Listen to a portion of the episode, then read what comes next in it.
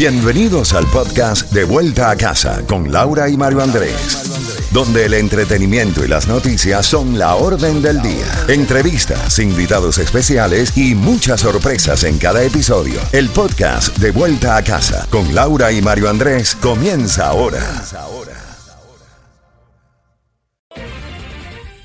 Z92, toda la música y todas las noticias a las en punto y a las y 30 de cada hora. Y quédate con nosotros porque tenemos para ti una recarga celular para tu familiar o amigo en Cuba, cortesía de llamada real.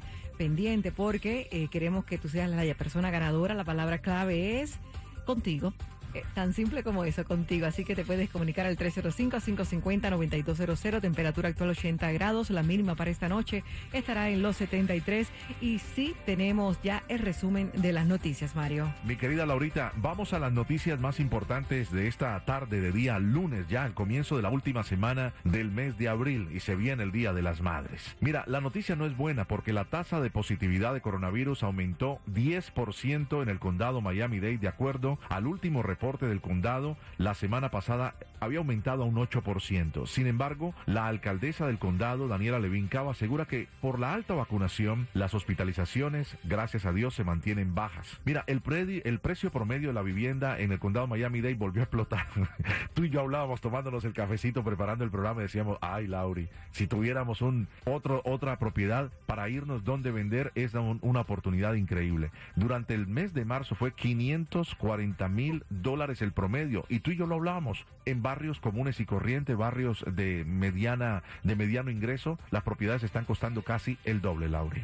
El alto costo de los seguros de vivienda también y locales comerciales que tanto golpea el bolsillo de los floridanos volverá a ser discutido en el Congreso de la Florida en mayo después de que los legisladores no lograran un acuerdo en la pasada asamblea regular y eso también tiene que ver mucho que ver con lo que es el alto precio de, de, de los alquileres. Sí y la compra de propiedades. Pero decíamos que hubo una sesión especial para hablar eh, del tema de Disney y no se pudo hablar de los seguros. Y si algo afecta diariamente a las personas es el seguro, porque hay otra información y es que casi la mitad de los floridanos dicen que tienen problemas para pagar las cuentas mensuales. Cuatro de cada eh, diez lucha por mantenerse día a día con el pago de la renta de sus viviendas o la hipoteca y ni hablar del seguro que tú estabas mencionando, según una encuesta realizada por la universidad aquí en el estado de la Florida. La Universidad del Sur de la Florida muestra los efectos que la inflación sigue golpeando en la población del estado de la Florida, que cambió un índice muy importante de desempleo bajo,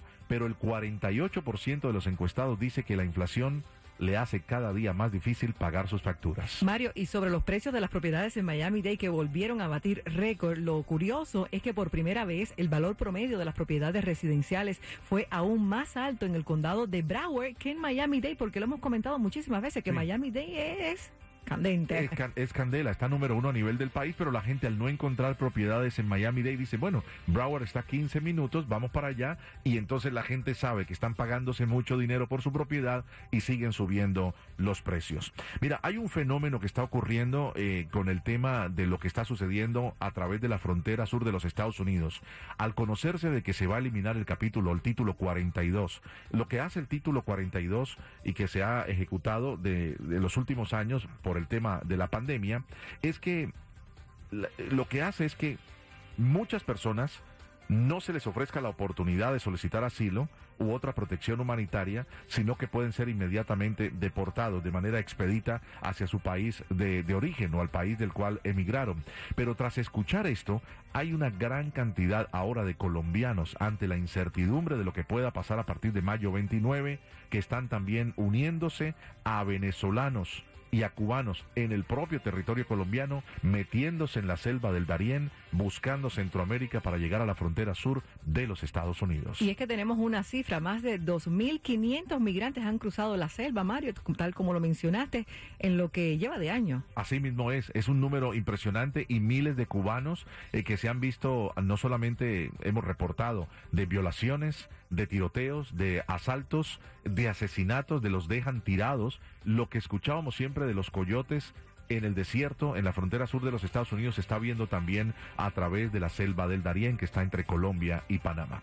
Otra noticia antes de terminar. Las armas son la primera causa de muerte de niños y jóvenes en los Estados Unidos. Esto lo dice en los Centros de Control de Enfermedades de los Estados Unidos. El informe recopila datos del año 2020. Concluye que 45.222 norteamericanos murieron por armas de fuego 4.300 de ellos menores de 19 años, en lo que representa un aumento interanual del 29.5%, más del doble del incremento relativo de la población general. También este informe indica, Mario, que los accidentes de auto causaron alrededor de 3.900 muertes entre niños y adolescentes en el 2020, mientras que las muertes por sobredosis de drogas aumentaron en más del 83% o más de 1.700 muertes en total para convertirse en la tercera causa principal de muerte en este grupo. Tremendo. Dos rapiditas. El presidente de Francia, Emmanuel Macron, volvió a ganar la reelección contra Marine Le Pen y se alza como el único presidente en los últimos 20 años de Francia que es reelecto. El presidente de Ucrania se reunió con los secretarios de Estado y Defensa de los Estados Unidos. Ha reaccionado Vladimir Putin bombardeando algunas estaciones de tren que no había bombardeado antes. Y también en otras noticias tenemos que la famosa familia Montaner sigue creciendo, Mario, y luego de que a principios de este mes de abril Eva Luna Montaner y Camilo le dieran la bienvenida a la pequeña Índigo, ahora otro integrante de la dinastía compartió una buena nueva. Ha sido Mau Montaner quien en una publicación en conjunto con su esposa Sara Escobar en Instagram anunciaron que están esperando a su primer hijo e incluso revelaron el nombre y con ello obviamente el género del bebé. Con un video compartido en las redes sociales, el cantante de 28 años y la modelo colombiana dieron la noticia a sus seguidores. Es niño a quien llamarán Apolo.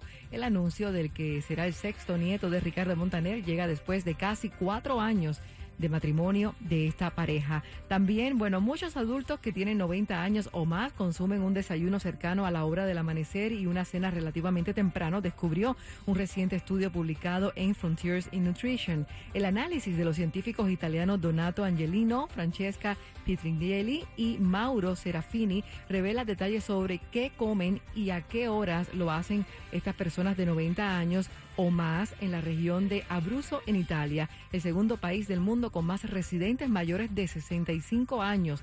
El primer país es Japón, recordemos. Los tres científicos aseguran que en promedio los entrevistados comen el desayuno a eso de las 6 y 18 de la mañana, el almuerzo, que es la comida principal del día, a las 2 y 38 de la tarde y la cena a eso de las 7 y 13 de la noche, ¿no? En cuanto al tipo de alimentos, la mayoría consume una dieta en base a cereales, vegetales, frutas y legumbres. La carne y pescado se come una o dos veces a la semana, mientras que la carne procesada y huevos en general dos o tres por semana. Eso sí, los dulces están muy escasos en esa alimentación, ya que los consumen, si acaso, una vez a la semana, los domingos o en días feriados. Ahí sí que estoy panchada con lo que me gusta el dulce, pero bueno. Vamos al 305-550-9200. Llama para que tengas la recarga celular para tu familiar o amigo en Cuba, cortesía de llamada real. Comunícate con nosotros, música, información y premios. Así es Z92, de vuelta a casa.